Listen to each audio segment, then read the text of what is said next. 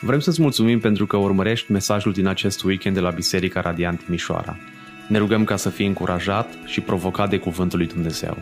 Poți afla mai multe despre noi pe www.bisericaradiant.ro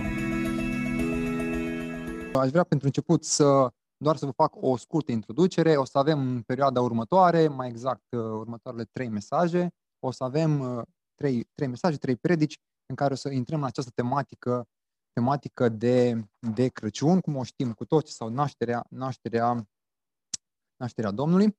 Dar înainte de a intra în, în text și mesaj, aș vrea, să, aș vrea să mă rog ca Domnul să ne cerceteze pe fiecare dintre noi, să ne vorbească prin acest cuvânt și mai ales să-L descoperim pe El, să-L vedem pe El uh, glorificat și, și înălțat. Doamne, îți mulțumim pentru că Tu ne-ai dat cuvântul Tău, îți mulțumim că Tu tu ne vorbești prin cuvântul Tău. Îți mulțumim că Tu ai puterea să te atingi de inimile noastre, să ne, să ne întărești, Doamne, să ne încurajezi, să ne sfințești, să ne înveți ceea ce este adevărat, plăcut și sfânt. Te rugăm ca în această dimineață Tu să ne vorbești nouă fiecăruia, atât celor care suntem aici prezenți, celor care ne urmăresc uh, online pe Zoom, rugăm, Doamne, ca Tu să iei cuvântul Tău, adevărul Tău, să-L pui în inimile noastre, ca noi să-L iubim, să-L prețuim mai mult și să, prin asta să Te cunoaștem mai mult, Doamne. Și mai ales, Doamne, să ne apropiem mai mult, să ne închinăm, ne închinăm Ție în duș și adevăr, pentru că Tu așa ne-ai învățat să o facem. În numele Domnului Isus Hristos m-am rugat. Amin. Aș vrea să deschidem Scriptura la Evanghelia după Luca, capitolul 2. O să citim câteva versete începând de la versetul 1 până la 7. În vremea aceea a ieșit o poruncă de la Cezar August. Se înscrie toată lumea. Înscrierea aceasta s-a făcut întâia dată pe când era dregător în Siria Quirinius. Toți se duceau să se înscrie fiecare în cetatea lui. Iosif s-a suit și el din Galileea, din cetatea Nazaret ca să se ducă în Iudeea, în cetatea lui David, numită Betlehem, pentru că era din casa și din seminția lui, lui David. Se înscrie împreună cu Maria, logodnica lui, care era însărcinată. Pe când erau ei acolo, s-a împlinit vremea să nască Maria și a născut pe fiul ei cel întâi născut. L-a înfășat în scutece și l-a culcat într-o iesle, pentru că în casa de poposire nu mai era loc pentru ei. Amin. Acest text vedem o descriere foarte, foarte scurtă, foarte sumară a nașterii Domnului Isus Hristos, un lucru față de care cu toții știm, toții uh, l-am auzit cel puțin uh, în viața noastră, cel puțin odată, toți suntem familiari cu faptul că Domnul Isus s-a născut în istorie, că este o persoană istorică, dar mai specific aș vrea în acest text să, să vedem uh, ca învățătură ce putem, ce putem învăța, ce putem vedea și anume o, o să vedem în primul rând, în prima parte, o să vedem suveranitatea absolută a lui Dumnezeu, cum Dumnezeu este la cârma istoriei, cum Dumnezeu este în spatele a tot ceea ce se întâmplă și tot ceea ce există este, este decretat și decis de El. În a doua parte aș vrea să vedem providența lui Dumnezeu în viața, în viața credincioșilor, în lui, în viața copiilor săi, cum Dumnezeu poartă de grijă și, și în al treilea rând, aș vrea să vedem promisiunea sau împlinirea promisiunii pe care Dumnezeu o a făcut-o atât în Vechiul Testament cât și, și în Noul Testament, și anume că va trimite un mântuitor, un Mesia. Și o să vedem cum această promisiune s-a, s-a împlinit în persoana Domnului Isus Hristos. Dar înainte să intru în, în, mai aproape în text, mai în detaliu, aș vrea să vă dau o ilustrație sau o povestioară, așa zic, din, din viața mea personală, și anume eu fiind, uh, fiind crescut într-un, uh, într-o familie de creștini ortodoxi sau mai, mai specific creștini ortodoxi nepracticanți, adică niște oameni care nu aveau o relație cu Dumnezeu, nu cunoștea, ci doar așa, sunt, erau formal cu numele, așa cum știm foarte bine din contextul nostru din țară, foarte mulți oameni ortodoxi de acest gen, de acest fel. Uh, de mic am fost învățat, mi s-a spus despre Crăciun, că la Crăciun vine, vine moș Crăciun, la Crăciun primești cadouri, la Crăciun trebuie să fii mai bun. Tot timpul eram, eram chinuit cu chestia asta că tot timpul puteai să fii oricum vrei tu, dar numai la Crăciun trebuia să fii cu minte, trebuia să fii ca să primești cadou. Și tot timpul eram tachinat cu ideea asta, trebuie să fii cu minte. Mi amintesc odată că era seara de ajun, parcă eram mai mic, aveam 8-9 ani, și mi-a zis mama că nu o să primești nimic de Crăciun, nu o să vină moșul, dacă nu o să fii cu minte. Și atunci eu panicat că nu o să vină moșul să pierd cadou și nu o să mi primesc nimic. Țin minte că m-am pus în pat și țin, era obiceiul acela, nu știu, care ați prins cu mâinile la spate, stai așa cu mâinile la spate, să stai mult, așa, și am stat, nu știu, am stat vreo oră, cred că, și într-un final, nu mai știu exact, dar cred că o veni, mi-a adus ceva. Dar ideea e următoarea. Am, am crescut, cu, a fost inoculat cu această idee că Crăciunul este despre noi. Crăciunul este despre Moș Crăciun. Crăciunul este despre a face bradul, de a pune, a pune saloane în pom. Eu, această idee am crescut și poate mulți dintre voi poate rezonați, poate vă regăsiți în contextul acesta.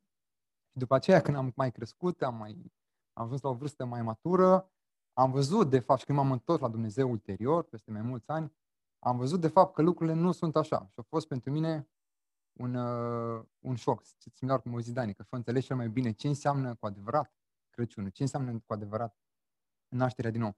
Și când am văzut după aceea că nașterea uh, Domnului Isus Hristos este un prilej de bucurie, de, de este o sărbătoare, zic așa, o comemorare spirituală, de natură spirituală, în care noi ne amintim ce a făcut Dumnezeu în persoana Lui, atunci, efectiv, am zis că toată viața mea am trăit în minciună, am trăit așa, am trăit um, amăgit. Și după aceea am văzut că Biblia este cea care, Biblia este cea care ne spune și ne explică și ne învață uh, despre fiecare lucru, cum, care, ce este adevărat despre fiecare aspect. Și am vrut să văd și cu Crăciunul, cum este cu nașterea Domnului. Am auzit și de Domnul Isus Hristos, nu știam despre ce e vorba, cine a fost, ce a făcut, despre ce, uh, care e legătura cu el. De aceea consider că este foarte important, foarte necesar, zic așa, predicarea și învățătura Scripturii începând din, din biserică, în cadrul eclesial, dar și mai departe în casele noastre, unde părinții își ducă copiii și unii, unii pe alții. De ce mereu trebuie să ascultăm predici care ni se amintesc aceste lucruri? Pentru că este un adevăr al Scripturii, care trebuie să îl avem foarte, foarte bine în minte, să nu, să nu cădem în aceste, aceste chestii superstițioase prin care să ne creștem copiii în frica asta că dacă nu-i cu minte, nu vine moșul. Eu cel puțin mi-am propus cu soția să nu învățăm copilul că vine moș Crăciun. Noi tot să vorbim doar despre Domnul Isus Hristos, cum s-a născut, din Biblie. Nu o să învățăm că vine, că vine moș Crăciun și aduce darul. Tata acum mai dă, îi dă darurile. Deci cuvântul, cuvântul lui Dumnezeu spune, spune Scriptura în Evrei 4 cu 12, cuvântul este ca este ca o sabie cu două teișuri, ia? Stră, el străpunge inima noastră, ne cercetează și ne arată, ne scoate afară ceea ce este în inima noastră. Ne arată că uneori suntem greșiți, uneori suntem pe o cale bună. Cuvântul este îndreptarul, îndreptarul nostru. De aceea noi trebuie să mergem tot timpul la, la Scriptură, la cuvânt. În altă parte, Domnul Iisus spune în Matei 4, cuvântul este, ă, este ca o pâine. Că omul nu se hrănește doar cu pâine, ci cu orice cuvânt care este din, din ă, gura lui Dumnezeu. Deci Domnul Iisus a vrut să spună că nu, nu trebuie să vă îngrijorați doar de ce mâncați fizic, pe, pentru trupul vostru. Îngrijorați-vă și gândiți-vă și la sufletul vostru, la hrana pentru, pentru suflet. Sau cum spune David, îmi place foarte mult în Psalmul 119 cu 105, cuvântul tău este ca o candelă pentru picioarele mele, o, că, o lumină pe, pe cărarea mea. Deci cuvântul este ca o candelă care ne ajută și ne luminează, ne luminează calea pe care noi mergem zi de zi, pe care pășim și ne ajută să vedem care este calea dreaptă, care este adevărul, să nu ne abatem, să nu ne abatem la stânga și la dreapta. Deci prin aceasta vreau să vedem care sunt implicațiile, care este semnificația și scopul nașterii Domnului Isus Hristos și care sunt uh, implicațiile acestui lucru din Scriptură, strict prin, uh, prin Scriptură. Și aș vrea să vedem în primul rând prima, prima idee, primul pasaj, Uh, versetul 1, aș vrea să vedem suveranitatea lui Dumnezeu, așa cum am amintit și la început. În vremea aceea a ieșit o poruncă, spune textul, de la Cezar August. Uh, Cezar August a fost, a fost uh, un împărat roman, un împărat foarte, foarte influent roman pe, pe vremea aceea a Imperiului. Avea, foarte, era, avea multă putere, putea să facă uh, să dea decrete, să facă multe chestii ca orice împărat și orice rege din acea perioadă, dar vedem că ceea ce a făcut el, actul lui, decizia lui de a da o poruncă, vedem noi ulterior, ă, studiind Scriptura, noi vedem că acest act al lui, această decizie, a conlucrat, să zic așa, a contribuit la planul pe care Dumnezeu deja îl avea înainte. Și anume, ă, nașterea Domnului Isus în, în Betlehem. Și o să vedem imediat acest lucru. Deci Dumnezeu este Cel care a lucrat în spatele acestui, acestui împărat când a dat această poruncă. Cu siguranță el nu era credincios, nu cunoștea Vechiul Testament, prorocile despre Mesia pe care evreii uh, îl așteptau sau despre care, despre care știa. Deci toți oamenii, într-un fel, dacă ar fi să tragem o concluzie, toți oamenii, într-un fel, îl slujesc pe Dumnezeu. Fie că ești împărat, fie că ești rob, fie că ești credincios, fie că nu ești credincios. Noi toți, cumva, îl slujim pe Dumnezeu pentru că Dumnezeu face în așa fel încât, după buna plăcerea voii sale, și rânduiește toate lucrurile care să se potrivească planul lui pe care l-a decretat în, în, în veșnicie. Unii oameni o fac, o fac inconștient, cum a făcut acest, acest împărat.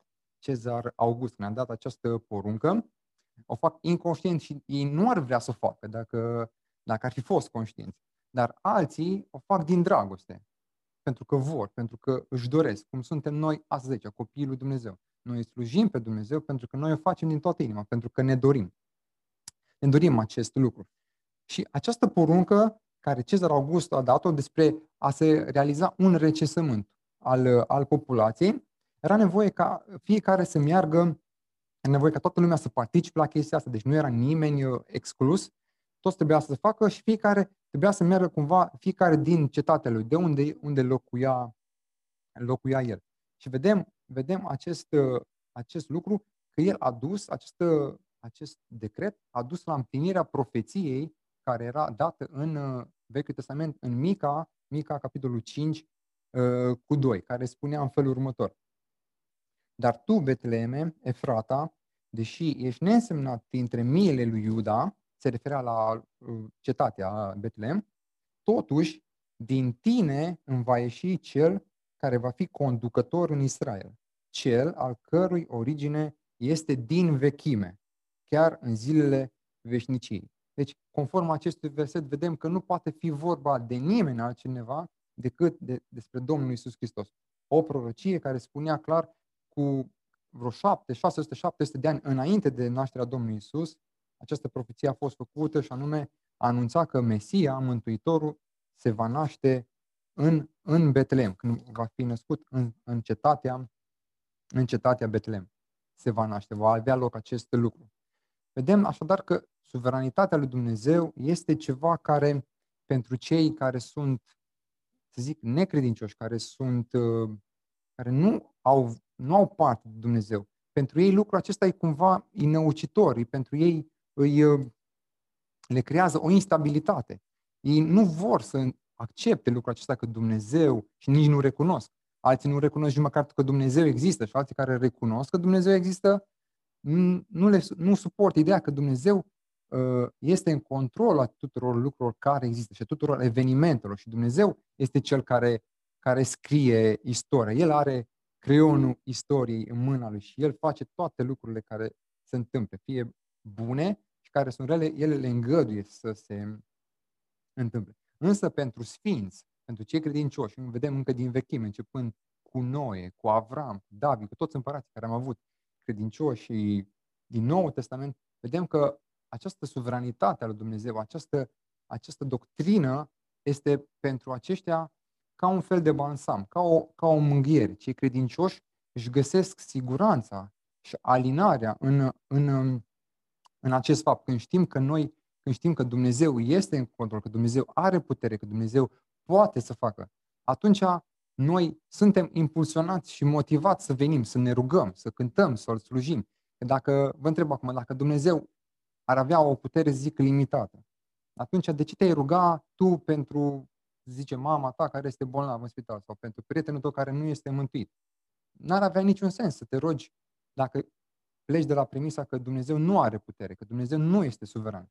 Dar tocmai faptul că Dumnezeu este în control, Dumnezeu este suveran. Asta este cel mai mare impuls pentru noi, cea mai mare motivație de a ne ruga, de a ne, a ne baza pe El. Siguranța noastră, de fapt, în asta stă. Credința noastră, viața noastră, veșnicia noastră.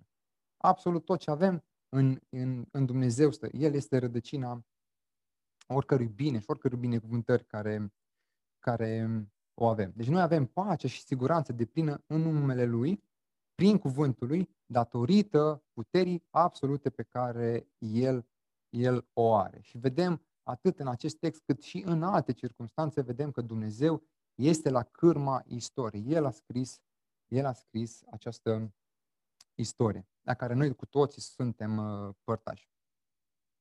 Cum aș vrea să mergem un pic mai departe și așa să vedem al doilea aspect, al doilea, a doua învățătură, începând cu versetul 4, Iosif s-a suit și el din Galileea, din cetatea Nazaret, să ducă în Iudeea. După aia spune acolo împreună, să scrie împreună cu, Ma, cu Maria.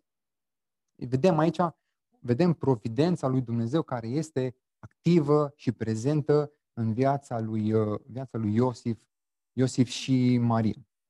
Cei doi aveau de parcurs un drum de la, din Nazaret, din cetatea de unde ei erau de loc, de unde locuiau, Nazaret, până în Betlehem, care era la o distanță de aproximativ 160 de kilometri, unii zic 156, 150, undeva pe acolo, 150 de kilometri.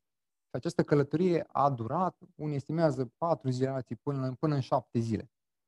Cam, cam în jur de 7 zile. Acum să vă faceți un exercițiu de imaginație. Uh, Maria fiind în ultimul stadiu al sarcinii, probabil săptămâna 39-40, să parcurgi un drum de 6-7 zile uh, prin deșert, prin munți, prin... Cum erau condițiile atunci, că nu aveau ce avem noi acum?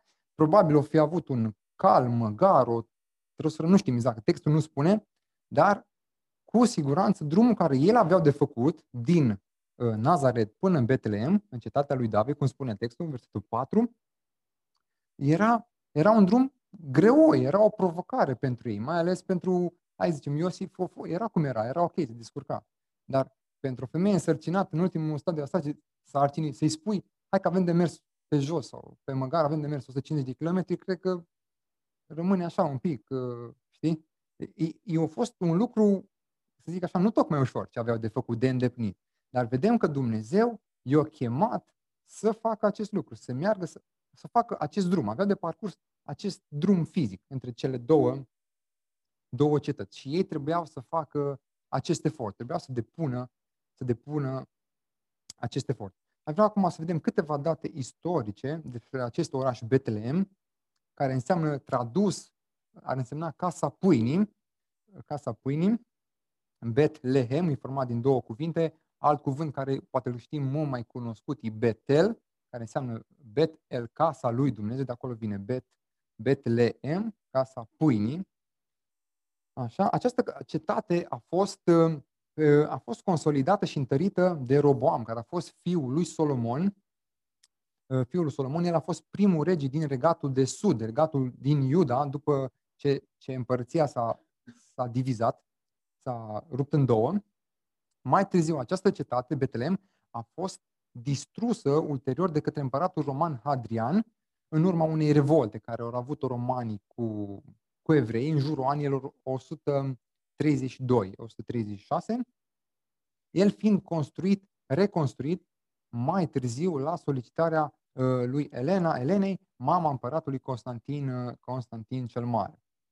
Deci vedem că Dumnezeu, în suveranitatea lui, a, sau în providența lui, a purtat de grijă acestei cetăți mărunte și infime care putea să dispară de pe hartă oricând. Știți de cetatea Babilon, cea mai vestită din antichitate, cât de mare, cât de imensă, cât de bogăție au avut și grădini suspendate și, și nu mai a fost zero, a fost rasă de pe, de pe pământ.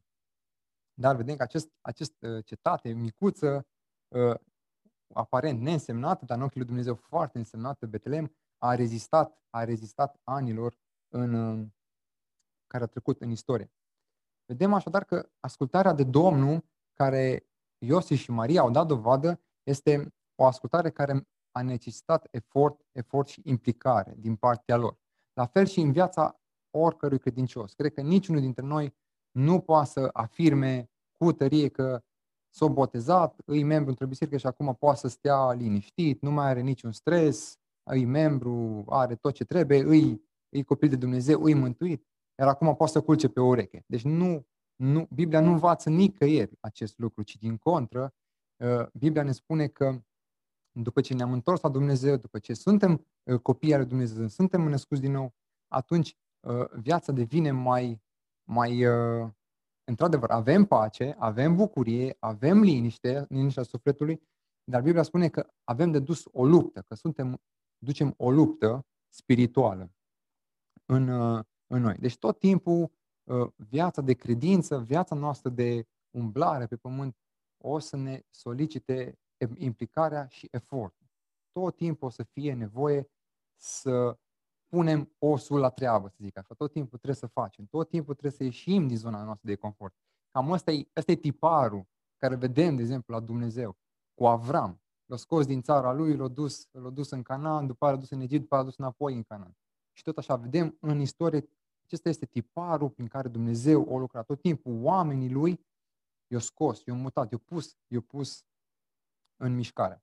Și vedem că uh, Dumnezeu a fost cel care le-a purtat de grijă în această, în această călătorie lui Iosif și lui Maria. Cum, am, cum ziceam mai devreme, nu a fost o călătorie scurtă, nu a fost o călătorie ușoară, dar Dumnezeu a fost cu ei. Și acest lucru a fost îndeajuns cu ei, să știe că Dumnezeu a chemat, Dumnezeu le, le-a purtat de grijă în, această, în acest drum care ei l-aveau, uh, l-aveau de făcut. Deci Dumnezeu este, este cel care, uh, pe lângă faptul că este în control de plin a tot ceea ce există, El are puterea să ne poarte de grijă așa cum a făcut-o și cu Iosif și cu Maria. Aceea când Dumnezeu are de îndeplinit în noi sau prin noi sau prin biserica noastră o anumită lucrare, acea lucrare se va îndeplini indiferent câte, câte obstacole vor apărea pe parcurs. Vedem după aceea în Matei 2, spune, spune Matei că Irod a vrut să omoare toți pruncii și după aceea au fugit, au fugit în Egipt, o călătorie mai lungă de 150 de kilometri. Deci vedem că nu au avut, zic așa, o, o liniște de plină cu, cu prunc, cu Isus. Deci au avut tot timpul, au fost, a fost pe, pe fugă. Deci Dumnezeu a trebui să rămânem cu gândul acesta din acest pasaj. Dumnezeu este cel care ne poartă de grijă. Dumnezeu este credincios și nu ne lasă, nu ne lasă. E clar că mai avem anumite căderi, mai avem anumite, avem lupte tot timpul de dus. Dar Dumnezeu ne-a promis în cuvântul Lui că ne va ține, ne va ține pe calea credinței și nu ne va, nu ne va părăsi. Ar fi fost, mie mi se pare un gând atât de, zic, oribil, ca Dumnezeu să facă cea mai mare lucrare uh, pentru tine, să te mântuiască, să te nască din nou, să Hristos să moară pentru tine și după aceea, după ce, după ce a făcut toată această lucrare în tine, de înnoire a minții, a, a inimii, după aceea să te lase, să te lase de izbelește, să te lase pe capul tău, de, de capul tău. Mi se pare ceva inadmisibil la, la numele lui Dumnezeu. Pentru că ceea ce El a început va duce la sfârșit. El este Cel care lucrează în noi zilnic atât uh, voința cât și înfăptuirea. Și spunea Domnul Iisus în Ioan 15, un pasaj atât de clar, uh, că despărțit de El nu putem nu putem face nimic. Și acest gând uh, pe mine unul mă, mă smerește foarte mult, și anume că știu că în dimineața aceasta am venit aici pentru că Dumnezeu mi-a dat putere să mă ridic din pat. Chiar mă gândeam săptămâna aceasta, dacă mă îmbolnăvesc, dacă o să iau uh, virusul acesta, dacă nu mă simt bine duminică dimineața, mă doare capul sau nu știu, se întâmplă ceva, mă accidentez, ce fac?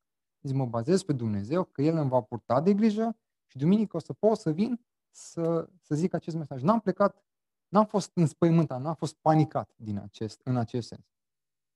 Deci vedem că providența lui Dumnezeu este activă, la lucru și tot timpul prezent. Este ceea ce ne dă putere rezilnic să ne, să ne ridicăm și ne dă motivație să ne rugăm și ne îndeamnă mai ales să slujim și să ne, să ne implicăm pentru, pentru lucrarea Lui. În al treilea rând, aș vrea să vedem din versetul 6 Uh, vedem promisiunea lui Dumnezeu împlinită. Se spune acolo, pe când erau ei acolo, adică au ajuns deja în Betlehem, vedem că au ajuns cu bine, s-a împlinit vremea când trebuia să nască uh, Maria. Și a născut pe fiul ei cel întâi născut. Deci vedem clar că momentul pe care Dumnezeu din veșnicie l-a ales ca fiul lui să se nască a fost acesta. S-a împlinit. În urmă cu vreo 2000 și ceva de ani. Uh, unii, unii experți zic că a fost în anul 4 înainte de, nu știu, înainte de Hristos. Dar nu, nu, nu știm exact, uh, nu se știe exact uh, ziua.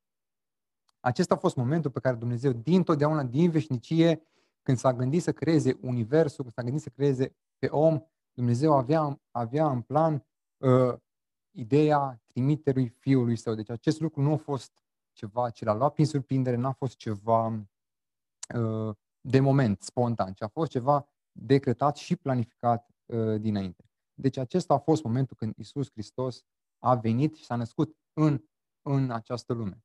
Uh, mulți, mulți teologi, filozofi uh, se poticnesc în lucrul ăsta, faptul cum poate ca Dumnezeu, care este Dumnezeu veșniciei, Creatorul Universului, să fie întrupat într-un om. Acest lucru dă bătăi de cap foarte multor oameni și multe dezbateri, de aceea au apărut multe erezii care spuneau că Isus n-a fost Dumnezeu și așa mai departe. Dar noi știm, conform Bibliei, că Isus a fost 100% om, acesta este ceea ce Biblia spune, și 100% Dumnezeu în, când a fost uh, întrupat. Deci el n-a fost mai puțin Dumnezeu când a fost uh, om și n-a fost, uh, n-a fost mai puțin om. Deci a fost 100% om, 100% uh, Dumnezeu. Noi știm că Biblia este cuvântul lui Dumnezeu înscris și evreii știau acest lucru din vechime, începând de la Moise. Ei erau foarte familiari cu Vechiul Testament, cu revelația, cu Dumnezeu, cu legea. Ei erau experți în aceste lucruri. Deci ei până atunci aveau cuvântul înscris pe pergamente, pe suluri. Aveau, erau înscris cuvântul, dar acum, cum spune și Ioan în capitolul 1, acum cuvântul a devenit trup. Cuvântul s-a, s-a întrupat și a fost fizic, fizic uh, printre ei. Până atunci exista doar cuvântul lui Dumnezeu înscris, dar acum în cărți, dar acum era cuvântul viu în trup între ei și le vorbea direct. Acesta este un lucru care deși noi încerc, încercăm să-l înțelegem cu mintea, îl înțelegem și îl acceptăm, dar nu îl putem înțelege pe deplin. E, e o taină al Dumnezeu cum s-a îmbinat cele două naturi în el, e o taină care nu o putem cuprinde cu mintea noastră în mod rațional, într-un mod uh, complet. Tot aici vedem în uh, momentul nașterii Domnului Isus, în versetul 6-7, vedem această împlinire a profeției foarte, foarte cunoscute Uh, din Isaia, capitolul 9, cu versetul 6. Uh, căci și el spune așa, căci un copil ni s-a născut, un fiu ni s-a dat. Vedeți aici, observați persoana întâi plural. Un fiu ni s-a născut. Un, un, uh, un copil ni s-a născut. Un fiu ni s-a dat. Deci clar textul spune că pentru noi, pentru noi, a venit, pentru noi s-a dat. Iar autoritatea va sta pe umerii săi. Va fi numit sfetnic, minunat, Dumnezeu puternic, Tată veșnic, Prinț al păcii. Vedem, așa cum am văzut și acel verset din Mica 5 cu 2, care era o descriere uh, foarte clară a, al Domnului Isus Hristos, vedem din nou aici în versetul 9, uh, capitolul 9, versetul 6 din Isaia, această profeție împlinită, vedem din nou despre acest prunc, vedem aceste calități ale Dumnezeirii, care îl confirma din nou pe Domnul Isus îl confirma ca fiind Fiul lui Dumnezeu, Mesia sau unsul, cel care a fost, care a fost promis încă din Vechiul, uh, Vechiul Testament. O dovadă, o dovadă a faptului că El ne-a iubit așa mult a fost atunci când, la începutul creației, în ziua se spune în Cartea Geneza că a creat pe om după chipul și asemănarea lui. Ne-a creat pe noi, umanitatea, după chipul și asemănarea lui. O, dar o altă dovadă de dragoste zic eu, și mai mare decât faptul că ne-a creat, este în faptul că El s-a făcut. El s-a făcut pe sine ca om. El a luat trup de om, s-a făcut ca noi. Deci la început, El ne-a creat pe noi, după chipul Lui, la începutul creației, dar acum, la un moment din creație, El s-a făcut asemenea, asemenea nou. Acest lucru iar a trebuit să ne, să ne pună, să ne pune pe gânduri, să ne facă să, că să cădem pe genunchi, să ne minunăm de, de acest lucru pe care El l-a înfăptuit. Și vrea acum să vedem pe scurt câteva, câteva motive pentru care Domnul Iisus a venit în lume. Niște motive le-am extras din Scriptură. Nu sunt toate, vreau să menționez că nu sunt toate, sunt doar câteva nouă am ales și sunt, sunt un pic mai, uh, mai generale. N-am intrat foarte în detaliu. Aș vrea, prin fiecare acest motiv, aș vrea să acopăr o, o idee, o temă mai uh, largă. Aș vrea să vedem acum motivele pentru care Domnul Iisus s-a, s-a întrupat, pentru care a venit și s-a născut în această lume. Uh, primul motiv, să facă, să facă voia Tatălui. Spune astfel, căci am coborât din cer nu să fac voia mea, ci voia celui ce m-a trimis. Deci vedem clar că această lucrare a fost uh, inițiat, a fost, să zic așa, de Dumnezeu Tatăl, El a fost cel care l-a trimis pe, pe Dumnezeu Fiul să, să vină. Și alt verset, iată că vin. În sulul cărții este scris despre mine. Vin să fac voia ta, Dumnezeule. Evrei 10 cu, cu 7. Al doilea motiv, să ne mântuiască. Dar la, dar la împlinirea vremii, Dumnezeu și-a trimis Fiul, născut din femeie. Deci vedem din nou această uh, confirmare că a fost născut din femeie, născut sub lege, ca să-i răscumpere pe cei ce sunt sub lege, pentru ca noi să primim în, în fierea. Deci, Iisus Hristos când a venit, nu a făcut o... Știu că mulți au această înțelegere, să zic așa, că Dumnezeu n-a venit efectiv să ne dea mântuirea, să ne răscumpere, să ne înfieze efectiv, să facă acest lucru uh, real, ci doar să ne ofere, să ne ofere o, o mântuire, zic așa, ipotetică. Să ne, Dumnezeu a venit, s-a născut și a murit ca să deschidă ușa mântuirii. Și acum cine vrea uh, poate să intre. Dar vedem din acest verset, dar și din alte, alte versete, Biblia spune foarte clar că Dumnezeu a venit cu un scop precis să răscumpere pe cei ce sunt de lege, adică pe noi toți, oamenii care am fost sub lege și să primim, să primim uh, înfierea. Vedem și aici că înfierea este legată de, de răscumpărare. Uh, al treilea motiv, să fie o lumină, spune așa, în Ioan 12 cu 4, 6, eu am venit ca să fiu o lumină în lume, pentru ca oricine crede în mine să nu rămână în întuneric. Domnul Iisus spune foarte clar, cine crede în El are, are lumină și vede și înțelege. Dar cine nu crede în El rămâne, rămâne în întuneric. Asta este implicația din ceea ce Domnul Iisus spune aici. El a venit să fie o lumină în lume. Și cum spune și în Ioan 8, eu sunt, eu sunt lumina lumii. Al patrulea motiv, ă, să aducă viață oilor sale sau să-și dea viața pentru oile sale spune așa, eu am venit ca ele să aibă viață și să o aibă din abundență. Eu sunt păstorul cel bun. Păstorul cel bun își dă viața pentru oi. Ioan 10, de la versetul 10 și 11. E clar că Domnul Iisus, când a venit, El a venit cu un scop clar, precis, specific. El a venit să-și dea viața pentru oile, oile sale. Și aceste oi să aibă această viață uh, din abundență. Și se referă aici clar Uh, se referă la viața de credință, viața spirituală. Nu se referă să avem bogății, să avem bogății materiale și să fim uh, foarte bogați sau înstăriți din punct de vedere material. Se referă la viața spirituală. Avem o viață din belșug, din abundență. Al cincilea motiv uh, a venit să mărturisească despre adevăr. Eu pentru aceasta m-am născut, spune Domnul Iisus, și pentru aceasta am venit în lume ca să depun mărturie despre adevăr. Oricine este din adevăr, ascultă de glasul meu. Scopul Domnului Isus a venit, unul scopurile pentru care a venit a, a fost să depună această mărturie despre adevăr, să aducă adevărul. El a spus în Ioan 14 cu 6 că El este calea, adevărul și, și viața. Al șaselea motiv a venit să predice Evanghelia. Duhul Domnului este peste mine, căci El m-a uns ca să aduc celor sărmani vestea bună. El m-a trimis să vestesc celor captivi eliberarea și orbilor căpătarea vederii, să-i eliberez pe cei asupriți și să vestesc anul de îndurare al Domnului. Acest, Acest pasaj Domnul Iisus îl citește când a fost în, în sinagogă, la începutul lucrării sale, imediat când a început lucrarea.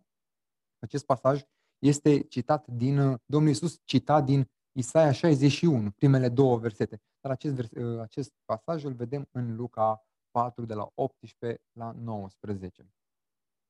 Al șaptelea motiv a venit să împlinească legea și profeții. Să nu credeți că am venit să anulez legea sau profeții, nu am venit să anulez, ci să împlinesc.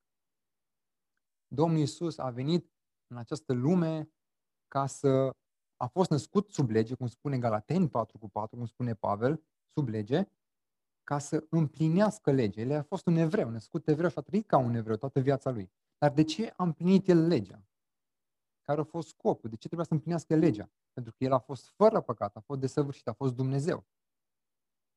El a împlinit legea în locul nostru. El a fost înlocuitorul nostru. A împlinit legea pentru noi și neprihănirea care el o avea, ascultarea pe care el a avut-o, prin moartea lui, noi prin credință și pocăință o, o primim prin har de la Dumnezeu. Și Dumnezeu se uită la noi prin, prin faptele Domnului Isus Hristos, prin ascultarea Lui, prin, prin neprihănirea Lui. Deci El a împlinit legea în dreptul nostru, în locul nostru, pentru că noi nu am reușit să facem acest lucru. De fapt, niciun om nu a reușit să, să împlinească, să asculte de cuvântul lui Dumnezeu în întregime. Domnul Isus a fost singurul care a trăit în mod perfect, a împlinit legea într-un mod desăvârșit. Al optilea motiv, să întemeieze noul legământ. Ci acesta este legământul pe care îl voi încheia cu casa lui Israel, după acele zile, zice Domnul. Voi pune legile mele în mintea lor și le voi scrie în inimile lor. Eu voi fi Dumnezeul lor, iar ei vor fi poporul meu. Aici, autorul epistolei către evrei, Evrei 8 cu 10 este versetul, autorul citează din profetul Ieremia, de la capitolul 31, unde vedem, acolo vedem această promisiune a noului legământ care avea să vină prin, prin Mesia, prin Isus Hristos. Și al nouălea motiv și ultimul, să a venit să ducă uh, revelația lui Dumnezeu la un nou apogeu, la un nou prag. Uh, în trecut, Dumnezeu le-a vorbit strămoșilor noștri prin profeți de multe ori și în multe feluri. Însă, însă, în aceste zile de pe urmă, El ne-a vorbit prin Fiul, adică prin Hristos, pe care l-a pus moștenitor al tuturor lucrurilor și prin care a făcut viacurile. Evrei, primele două versete din capitolul 1 și Ioan 1 cu 14, care mai a zis și la început, cuvântul a devenit trup și a locuit printre noi, iar noi am privit slava, slava lui, o slavă ca singurului născut din Tatăl, plin de har și de adevăr. Evreii până atunci, până la Domnul Isus, ei aveau, aveau Vechiul Testament, aveau legi, aveau cărțile, dar ei, ei știau că trebuie să mai vină cineva, trebuia să vină Mesia, trebuia să vină cel care îi răscumpăr, care îi eliberează. Domnul Isus, prin faptul că a venit, vedem atunci, uh, vedem uh, Evangheliile s-au scris, epistolele lui Pavel și canonul Noului Testament și acum după, după înălțarea lui și după ce Ioan a scris Revelația, Apocalipsa, avem avem, Scriptura o avem, uh, o avem completă, o avem finală în Domnul, Domnul Isus. O avem finală, să zic așa, până, până la El, până la venirea Lui. Pentru că a doua venire a Lui uh, va aduce de la sine o altă descoperire. Dumnezeu se va descoperi mai mult o omenire. Dar în momentul de față, pentru noi, revelația este, este completă. Cum a fost completă și după cartea Maleahi pentru poporul evreu, așa și pentru noi acum uh, Biblia este completă până va veni până va veni Domnul, Domnul Isus. Deci acestea ar fi, pe scurt, doar câteva motive, n-am putut să intru în detaliu să explic la fiecare, dar acestea sunt câteva motive pe, prin care vedem de ce Domnul Isus a trebuit să vină, de ce Domnul Isus a trebuit să se întrupeze, să iei trup uh, de om. Cu adevărat, acest, uh, acest moment, acest eveniment al nașterii lui din, uh, din Fecioară este, este parte a Evangheliei, este o componentă a Evangheliei. Nu putem vorbi despre Evanghelie fără să pomenim, fără să ducem aminte de, de nașterea Domnului, Domnului Isus Hristos. Nașterea Lui este, de fapt, este o veste bună, la fel cum, cum moartea Lui ispășitoare în locul nostru și învierea Lui glorioasă este o veste bună, la fel și nașterea Lui. Că cum ai putea să ai moarte și înviere fără să ai să ai o naștere. Deci ele sunt legate împreună și formează, formează un întreg, care este, cum bine știm, Evanghelia Domnului Isus. Deci dacă îi spui, să zicem, unui om care este, care este bolnav, care este pe patul de spital, să zicem așa, dacă îi spui că cel are o boală terminală, să zicem, stadiu ăsta, patul de la cancer, și îi spui că, uite, există, am, există un leac, s-a descoperit un medicament, un tratament pentru boala ta, te poți, te poți vindeca de, de suferința ta. Omul cred că ar tresări în sus de bucurie, ar, ar zice, da, dă să văd, dă și mie, să beneficiez și eu de acest uh, lucru. Nu? Ar sări de sus de bucurie când ar auzi că există un leac, există un tratament pentru boala lui. Sau dacă îi spui unui om care e întemnițat, e închis undeva pentru anumite fapte, uite, există cineva care te poate elibera, poate plăti cauțiunea și poți să fii, poți să fii liber. Cred că și omul acela, cred că ar fi în a nouă la cer, ar fi bucuros. Da, hai, abia aștept să, să ies de aici. Deci e clar că acest lucru este, este o veste bună. Nu avem cum să privim la nașterea Domnului Isus, la acest eveniment și să nu ne bucurăm, să nu există în noi un strop de, de, de bucurie. Dacă îi spui asta, asta i-ar fi cel mai uh, grav, să zic așa. Dacă îi spui unui om care e condamnat, condamnat la moarte, că cineva îi poate oferi iertarea, că îi poate oferi viața veșnică, acesta cu siguranță ar zice că aceasta e cea mai bună veste care am primit-o, care am primit-o vreodată în, în viața mea. Acum vreau să ne gândim și noi. Este nașterea, nașterea Domnului pentru noi? Este o veste bună? Cum ne raportăm la ea? O vedem ca un lucru banal, un lucru așa uitat sau o, o apreciem la adevărată ei valoare pe care Scriptura ne-o, ă, ne-o prezintă? Aici trebuie să ne gândim fiecare, să ne analizăm în dreptul nostru, să vedem că, să înțelegem că nașterea este o componentă a, a Evangheliei și dacă iubim Evanghelia trebuie să, să iubim, să ne bucurăm și de acest, um, acest lucru. Și în continuare vedem în uh, versetul 7 că Maria, după ce a născut pe fiul ei, uh, pe Domnul Isus, l-a înfășat în scutece și l-a culcat, l-a culcat într-o iesle. Vedem că a, i-a purtat de grijă, a avut această grijă, a dat dovadă de grijă părintească față de, față de, de prunc. Noi știm de Maria că uh, a fost o femeie credincioasă, a fost o femeie binecuvântată de Dumnezeu, aleasă într-un mod, să zic, providențial sau suveran de Dumnezeu pentru a-L purta pe Domnul Isus în pântece și a-L aduce, a-L aduce în lume.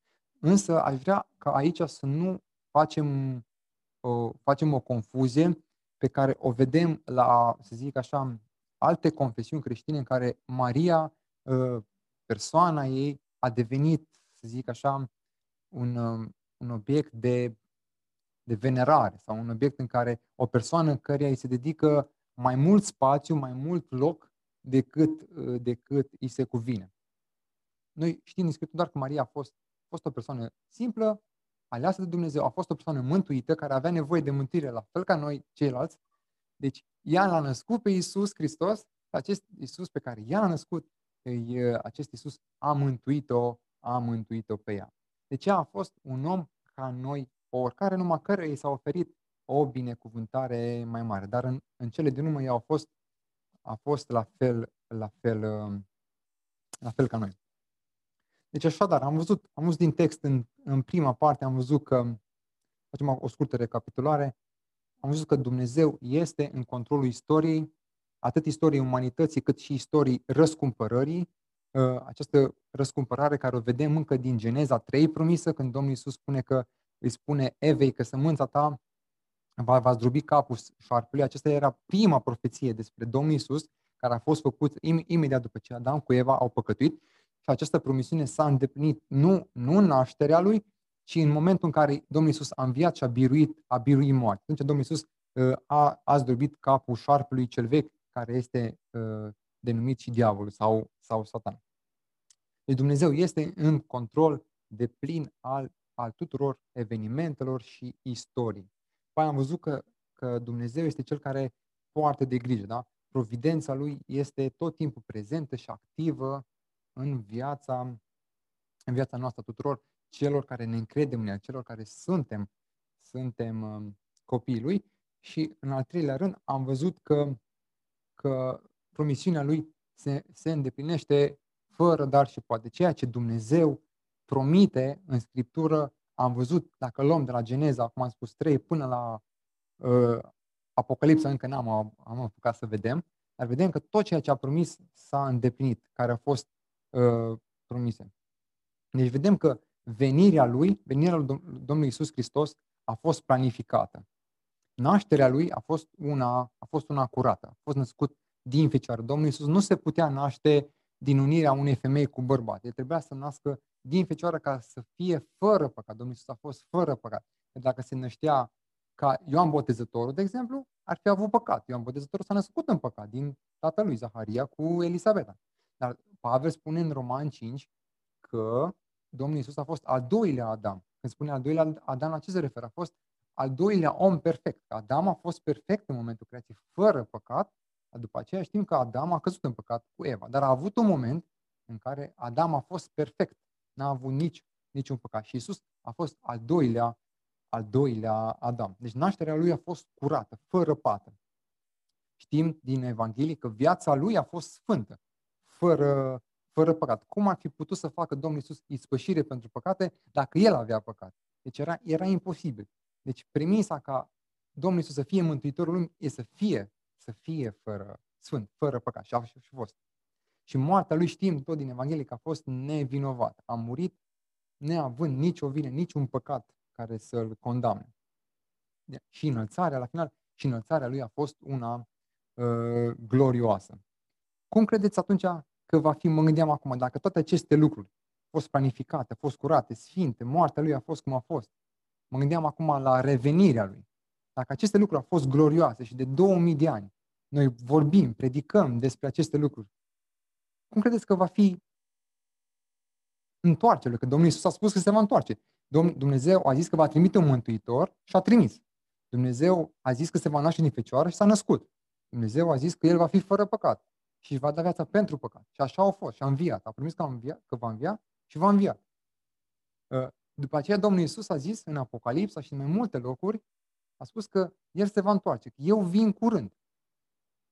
Acest lucru ar trebui să ne, un pic să ne oprească din mersul nostru, să ne pună pe gânduri, să ne pună într-o stare în care să ne analizăm și să veghem asupra noastră. Dacă Domnul Dumnezeu a zis toate acele lucruri și s-au împlinit fără dar și poate, la virgulă, absolut tot, e clar că și acest lucru care a promis că îl va face și încă nu s-a, încă nu s-a întâmplat, îl va face cu, îl va face cu, cu siguranță. Unii, unii oameni uh, au auzit sau n-au auzit de prima venire. Noi de multe ori vorbim de trebuie să vină Domnul Isus, vine a doua oară, se întoarce și adevărat că așa e. Dar mulți oameni nu știu nici măcar de, de prima venire a Domnului Isus. Uneori avem tendința, nu zic că noi aici, în general așa, am văzut în, în spațiul creștin, să vorbească prea mult, să pună prea mult accent că vine Domnul Isus, ca a doua venire, că necazul cel mare, că cealaltă, tot așa. Dar prea puțin se vorbește despre prima venire. Mulți nu știu că ce a însemnat prima venire, nu înțeleg nici semnătatea primei veniri. Nu înțeleg de ce a venit Isus, dar ei vorbesc și explică ce o să facă în al doilea ne- în necazul cel mare, cum o să fie, cum o să fie uh, șirul evenimentelor și mulți nu știu ce, ce se întâmplă când a venit prim, Isus prima oară. Deci e important să ne așezăm, așezăm bazele, să înțelegem istoria răscumpărării așa cum Dumnezeu uh, ne-a revelat, ne-a lăsat-o în, uh, în Scriptură. Deci Hristos a fost, a fost Fiul lui Dumnezeu uh, prin natura sa. El a fost Fiul lui Dumnezeu, cum am zis și la început, când s-a născut. Dar noi suntem Fiii lui Dumnezeu prin har. El a fost Dumnezeu din Dumnezeu prin natura Lui. Dar noi suntem Fiii lui Dumnezeu, noi suntem creația lui Dumnezeu toți, dar noi devenim Fiii lui Dumnezeu prin har, prin credință și prin pocăință. Atunci când suntem născuți din nou și venim, și venim la, la El. Și de, suntem înfiați și devenim uh, copiii Lui. El a venit la noi ca noi, de fapt, să putem merge la El. Asta a fost, zicem, dacă ar fi să sumarizez într-o singură frază, ar fi aceasta. Deci Dumnezeu, Isus, a venit la noi pe pământ ca noi să putem merge la El. El a venit în această lume ca noi să putem merge în lumea Lui, în împărăția Lui. Asta ar fi, ar fi dacă ar fi să plecăm cu un gând în această dimineață, acesta ar fi. El a venit la noi ca noi să putem merge la El. Dacă Domnul Isus nu venea, noi nu puteam merge, noi nu puteam să fim mântuiți, pentru că El spune că El este calea, adevărul și viața. Nu există nicio altă șansă de a fi mântuiți, de a fi iertați, de a, a fi justificați în lui Dumnezeu, de a fi sfințiți, decât prin Hristos, decât prin jertfa Lui. Hristos a fost exclusivist. A fost, pretențiile lui, afirmațiile lui a fost exclusiviste. El înlătura tot altceva, tot ce spuneau oamenii din vremea lui, filozofii, uh, saduchei, farisei. Deci ce a zis el a fost, um, a fost într-un mod, a fost exclusiv, elimina absolut toate celelalte variante, idei și perspective. Așa că uh, nu, ar, nu este suficient doar să venim, să ascultăm aceste lucruri, să, să, citim, să citim Biblia, să ne rugăm, ci e nevoie să facem acest, uh, acest exercițiu de, de gândire, să reflectăm zilnic la Cuvântul Lui Dumnezeu, pentru că este atât de profund, atât de adânc în, în învățătura Lui, încât vă garantez că nu o să vă ajungă această viață care o aveți, de câți ani o să fie ea, nu o să fie suficientă pentru a ne, a ne de a trece prin toată Scriptura, de a înțelege Scriptura așa cum Dumnezeu ne-a dat-o. Deci să, să reflectăm la cuvântul lui, să medităm în așa fel încât și cu asemenea dedicare sau pasiune, încât să ajungem să fim transformați. Zilnic, când privim la cuvântul lui Dumnezeu, acesta să ne îndemne la sfințenie, să ne îndemne la o trăire mai evlavioasă și să devenim astfel, să devenim mai, mai credincioși lui, uh, lui Dumnezeu. Vedem de asemenea că întotdeauna cuvântul din Scriptură tot timpul ne îndeamnă cum a spus și Nazarul la început, ne îndeamnă la închinare, ne cheamă să venim înaintea lui Dumnezeu, să, să-i mulțumim, să ne închinăm, să ne rugăm, uh, să ne rugăm lui. Deci nu e suficient doar să citim un pasaj din Biblie, să citim, să citim o carte, ceea ce este un lucru foarte bun să facem aceste lucruri. Dar trebuie ca tot timpul să găsim în acestea, când, când facem aceste lucruri, să ne hrănim, să ne hrănim spiritual, să ne extragem această hrană, această mană spirituală din Scriptură, să, să, să ne ajute să ne apropiem mai mult de, de Dumnezeu și de Cuvântul lui ca să-L înțelegem mai bine. Și cu cât îl înțelegem mai bine Cuvântul lui Dumnezeu, cu atât noi, viața noastră este schimbată și transformată și mai, mai bună, mai plăcută lui Dumnezeu prin ceea ce facem. De fapt, la acesta suntem chemați, suntem chemați cu toții să ne, să ne închinăm lui Dumnezeu, să venim înaintea lui. Maria, îmi place cum spunea Maria, după ce îngerul Gavril i-a adus această veste care a rămas însărcinată de la Duhul Sfânt, îi spune, spune, Maria spunea, sufletul meu îl preamărește pe Domnul. Mi se bucură nespus Duhul în Dumnezeu, Mântuitorul meu. Deci această veste pe Maria a, a răsturnat, i-a schimbat cursul, cursul vieții cu, cu totul, când a primit această veste. Zaharia, de, de asemenea, spunea tot în Luca, capitolul 1, binecuvântat să fie Domnul, Dumnezeul lui Israel, pentru că a venit în ajutor și și-a răscumpărat poporul. Și după ce Domnul Iisus a născut, imediat după această scenă din, uh, din Luca 7, 2 uh, cu 7, atunci oștirea cerească strigau și ziceau, Slavă lui Dumnezeu în înălțimi și pace pe pământ între oamenii peste care se odihnește bunăvoința Lui. Dumnezeu să ne ajute să fim, să fim astfel de oameni uh, închinători care căutăm adevărul tot timpul în Scriptură și ne lăsăm ghidați, ghidați și călăuziți de ceea ce Dumnezeu ne învață în Scriptură și să punem în practică uh, mai mult decât am făcut-o până acum, aceste, aceste lucruri, aceste îndemnuri și cuvântul Dumnezeu să ne, să ne transforme viața. Pentru cei care poate ne ascultă cineva acum pe Zoom, poate nu cunoașteți pe Dumnezeu, veniți la Dumnezeu cu credință, cu pocăință, dacă există unii care sunt născuți din nou, căutăm mai mult pe Dumnezeu, să creștem în sfințenie, în ascultare și în, uh, în uh, evlavie. Dumnezeu să ne ajute pe toți, pe toți la aceasta, să o facem cu bucurie, să lăudăm pe Dumnezeu pentru că El, uh, El merită, El este bun, El este Mântuitorul care s-a, care s-a născut, care acum este înălțat, care și-a de la dreapta Tatălui și mijlocește pentru noi, pentru biserica noastră și astăzi El ne cheamă ne cheamă să venim la El, chiar dacă suntem departe de El, chiar dacă suntem aproape de El, ne cheamă să venim, să ne credem în El și să găsim în El pace, bucurie și să ne predăm, ne predăm viețile numai Lui, că numai El este cel vrenic de, laudă și de cinste. Amin.